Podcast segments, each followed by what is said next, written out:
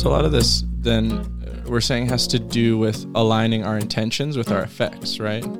Making sure that the way that we impact the people in our lives is what we are intending, is the impact that we're intending to have. Being more intentional and, and more focused and more skillful in how what we say and do comes across to other people and how that's received.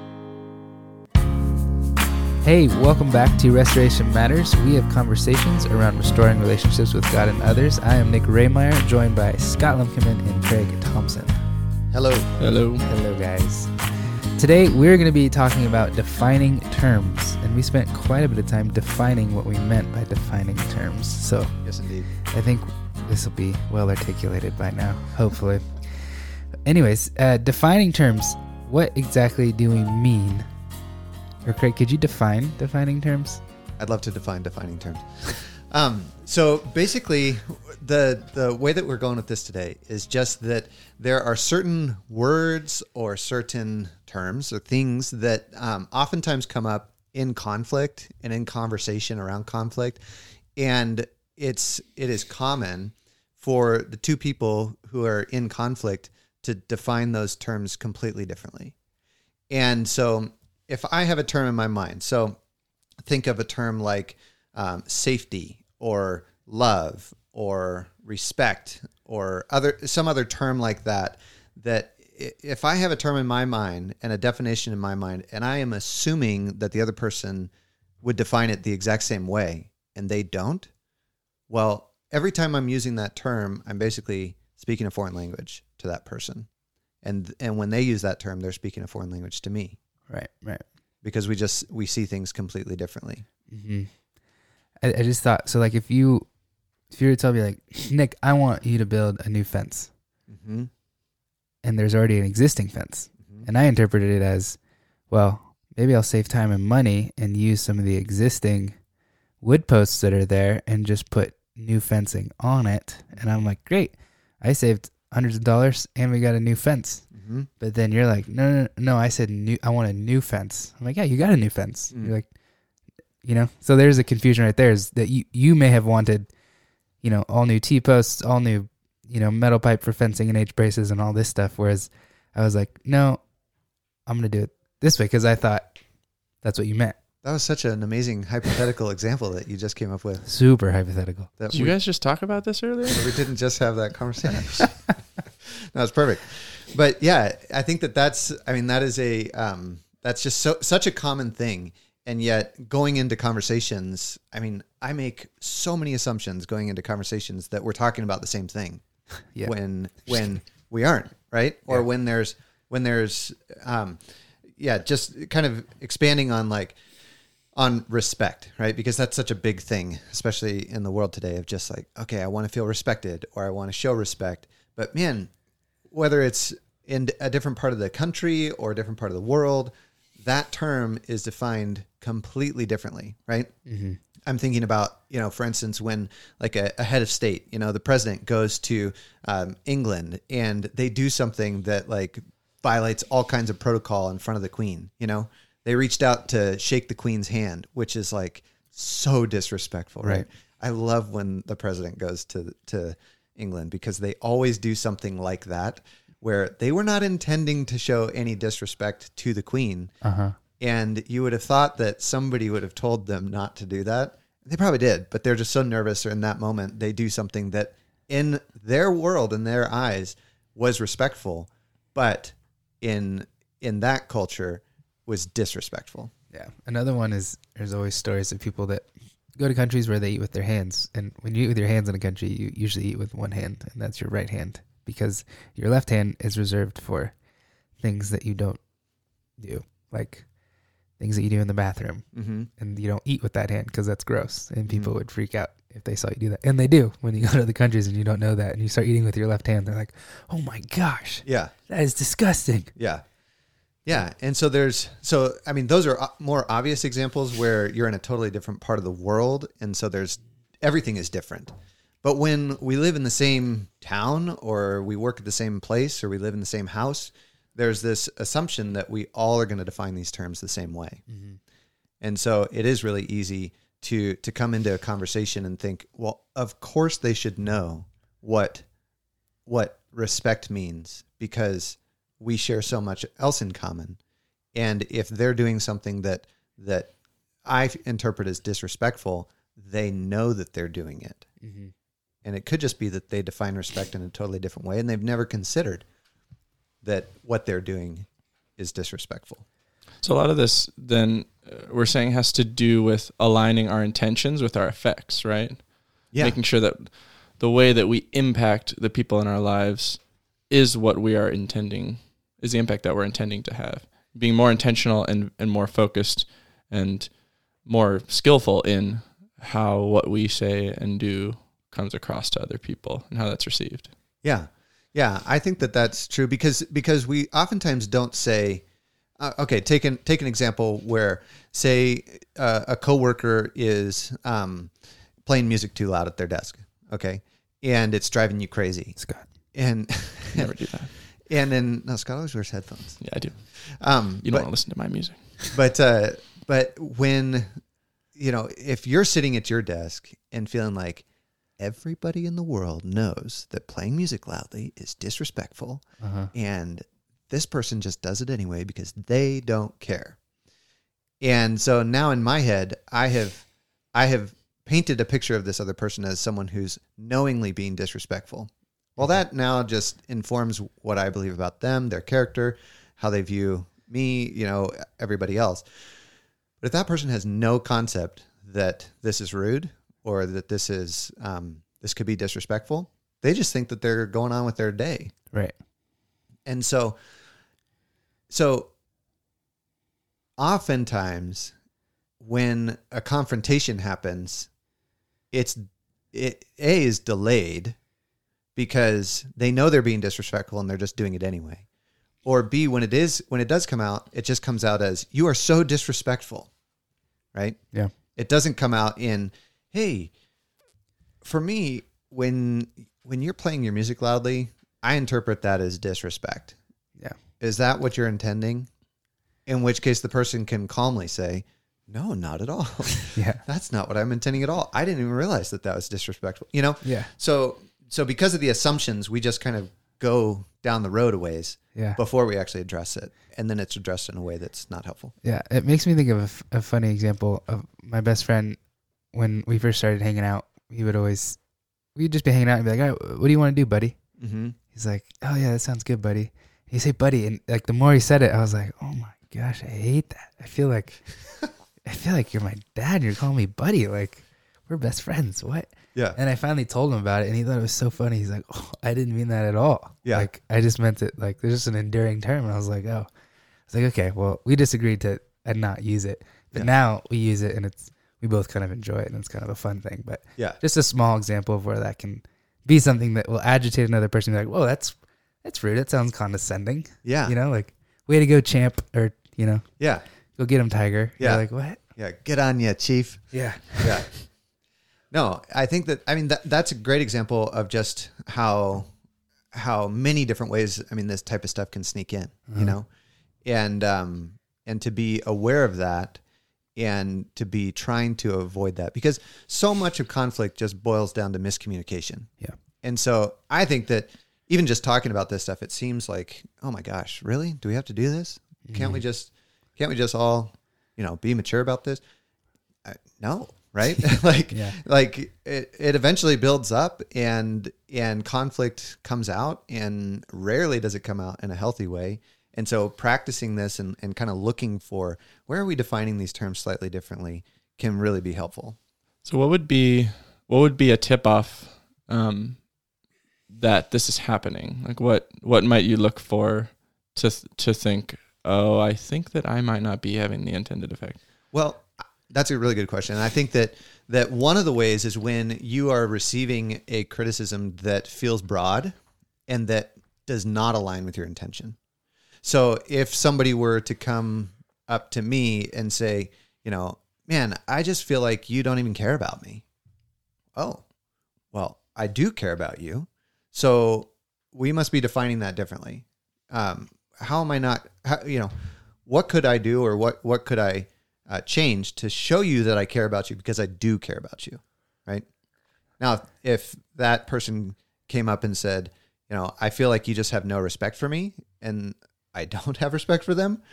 Oh, okay, well then we should talk about that too, right? like then then I'm not uh, I'm not handling that very well, Yeah. right?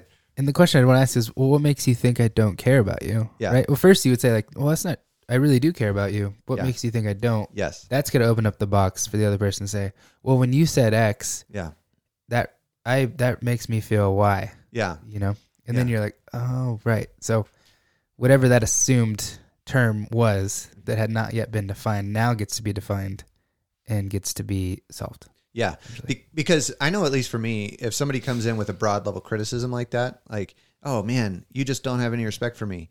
Well, my first my first response is going to be defensiveness, right? What do you mean? Of course I do. List, list, list, list all the things that I I do that that I think I'm communicating respect for that person or care for that person, love for that person. So I'm going to get defensive if I'm if I'm just letting myself go wherever I want. Um, and and those objective things that I think are communicating the the the respect or the care um, that I that they should be receiving, right? If if they were just if they could just understand me perfectly, you should see that I do respect you. Well, those things aren't actually um, being received in that way, Mm-hmm. and so there's a tip off that maybe we're defining these things differently. Right. It, it even comes out in things like when McKenna, my wife, has asked me recently to take the air conditioner out of the window. And she's like, "Hey, could you take the air conditioner out of the window?"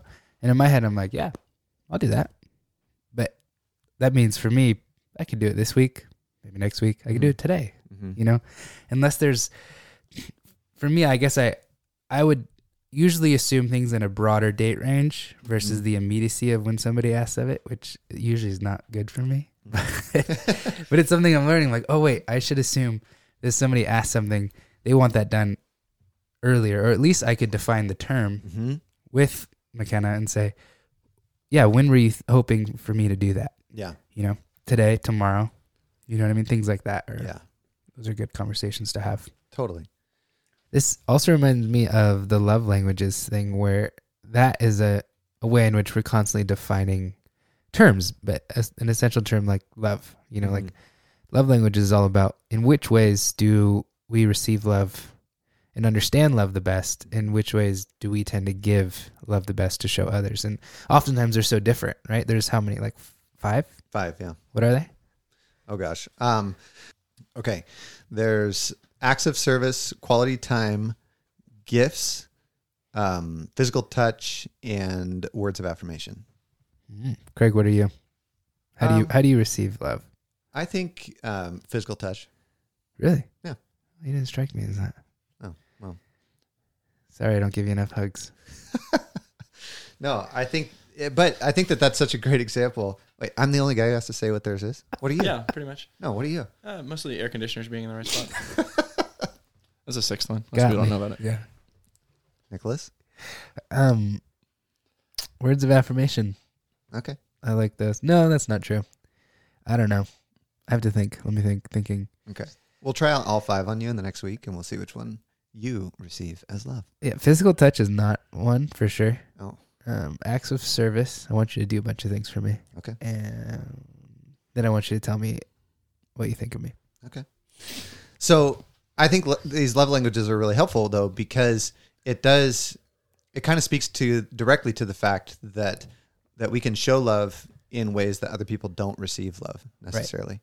And so so when so if I'm you know showing love in the way that I also receive love, but in, then that other person um, has a different love language is you know is their primary love language then then they're not receiving what I think is loving Right. you know and so then this broad accusation comes out in a conflict or conversation like either you know you don't love me or you're just so unloving it's like wait a second hold Mhm. on Yeah. you know if my love language is acts of service and every day i get up and i sweep the garage and you know i make sure that your car is always topped off with gas and i you know um, i i take out the trash and i i clean the dishes or whatever else like these are all the ways that i'm loving but that other person says, "Well, actually, quality time is my love language."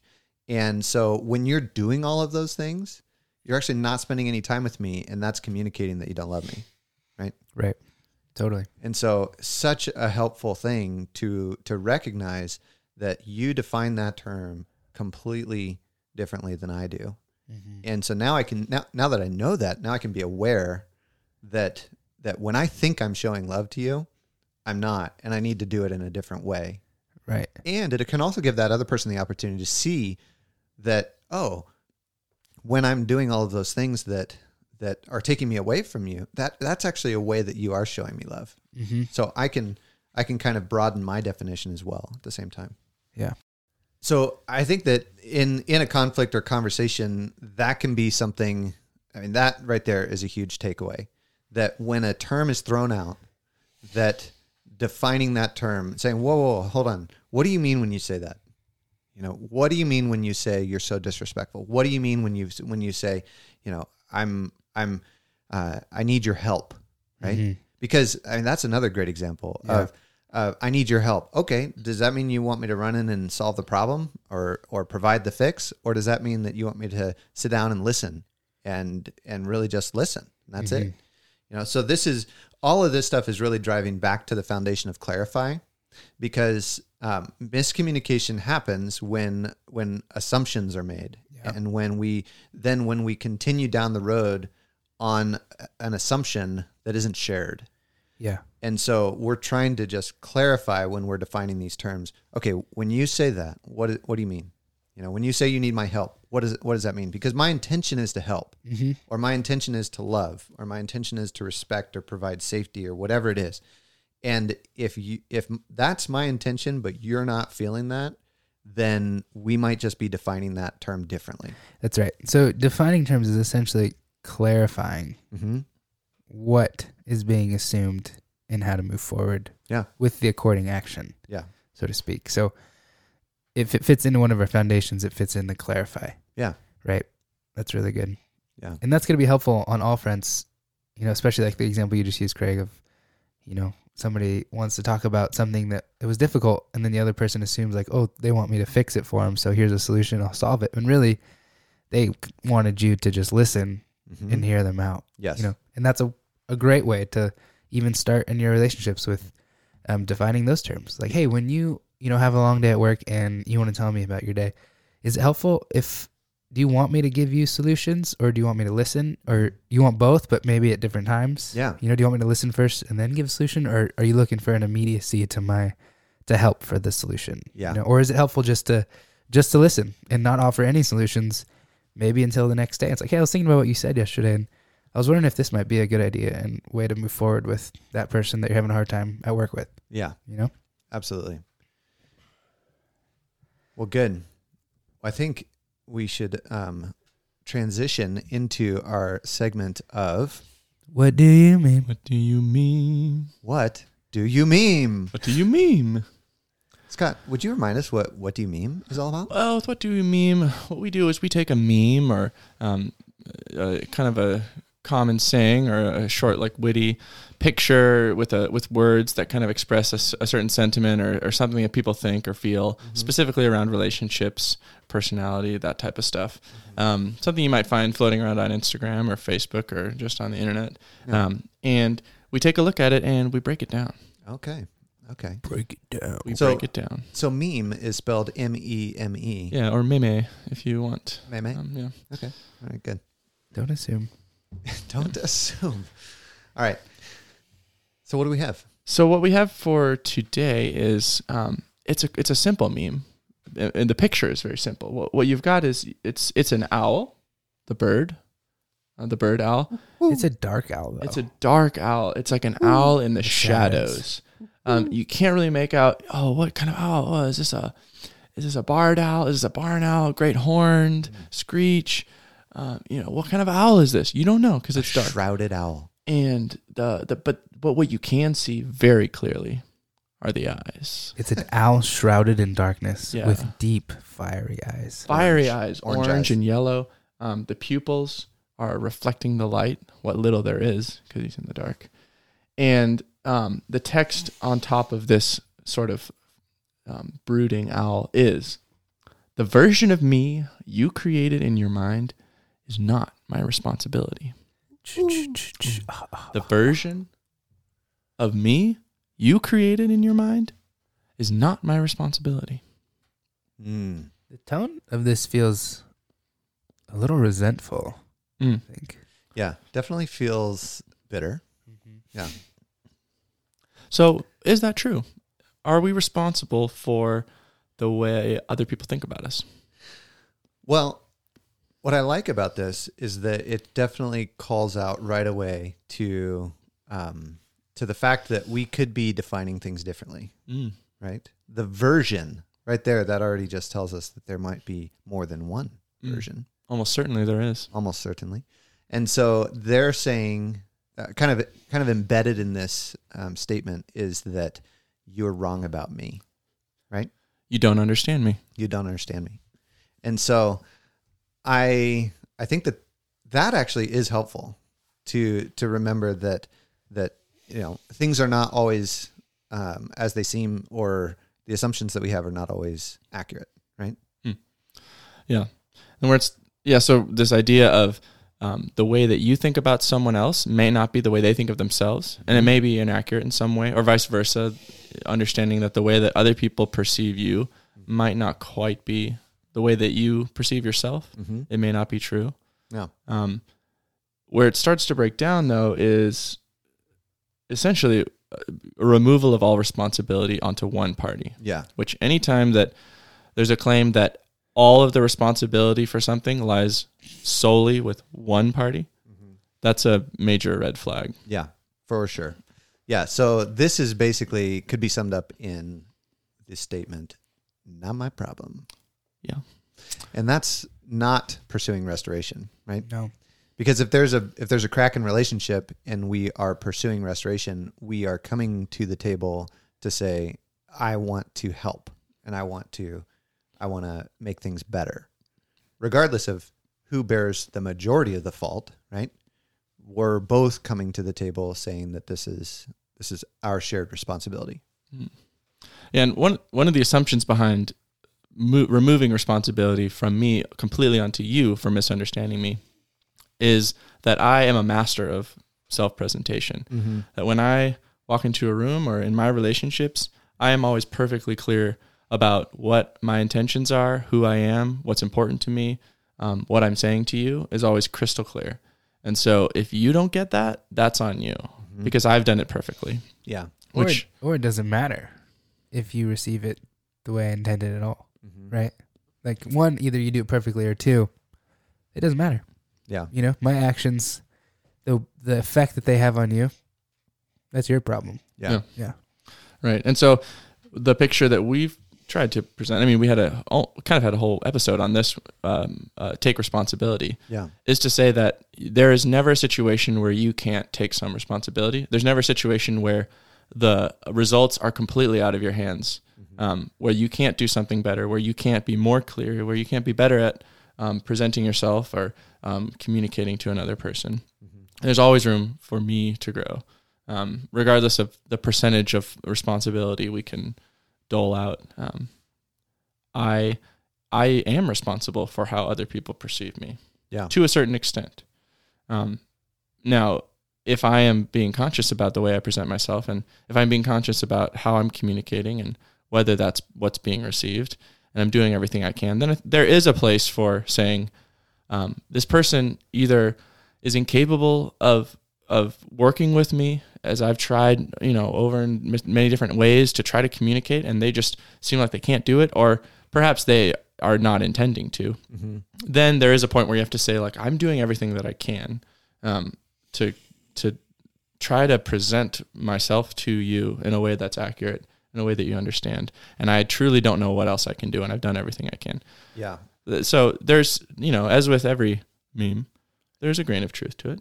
Yeah, and I think that, that that is helpful because kind of on the sliding scale of of worrying about what other people think, um, if if I'm on one far extreme of just worrying all the time about what people think about me and other things like that, then yeah, I should I should come back towards the middle of saying, no, it is is my responsibility to be to be genuine and to um, to to be to show concern for others and to be self aware of how I'm coming across to people, and at the same time, I I can't please everybody. I can't make everybody happy, and so there's gonna be there's gonna come a time where someone's um, estimation of me or their their interpretation of something that I did is going to be inaccurate, and I can't I can't just stay up all night fretting about that. Yeah. But really, the the problem with the with the sentiment here is just kind of that like, well, I don't care, you know, this isn't that's your problem, and I can't do anything about it, and so so good luck. Hmm. Yeah. Yeah. So the meme, the version of you, the version of me you created in your mind is not my responsibility. What we're saying is there's a grain of truth there because you are only responsible for what you are responsible for. Mm-hmm. But where it falls way short of um, what a healthy view would be is that you are responsible to a certain extent Mm-hmm. for working with people and, and being better at communicating and being better at presenting yourself um, to that other person. And you're welcome to live like this owl, but we would not suggest it because you might be alone in a dark, darkly lit room by yourself, and Wait. that would not be good. Are we assuming that the owl actually said this? I think that's Yeah. the idea, or the owl embodies this um, Ominous this spirit of uh, detachment. it's and not on me. Wow. pride. Yeah, I was. I think you know we may be over attributing to this owl Over attributing what? this sentiment. He might just be a, a bystander. Yeah, we're gonna get so many emails from owls after this. That's true. You're an owl out there. I'm sorry. We're not trying to say that this is what you're like. Yeah, but maybe you are. Maybe. So, um, whether you're an owl or whether you're a person, you are welcome to email us at podcast at rocksideranch.org with your um, thoughts, your um, topic suggestions, or really anything at all. Um, we'd love to get your email. Podcast at rockside rocksideranch.org. And I believe that's all that we have for today. So thank you for joining us. Remember, restoration is a process and it takes time and it is not easy and it is um, sometimes feeling hopeless, but that's what we hope to be providing are some hopeful thoughts and, and new tools that can be used to restore relationships with the people that matter the most to you. So stick with it and we'll see you next week.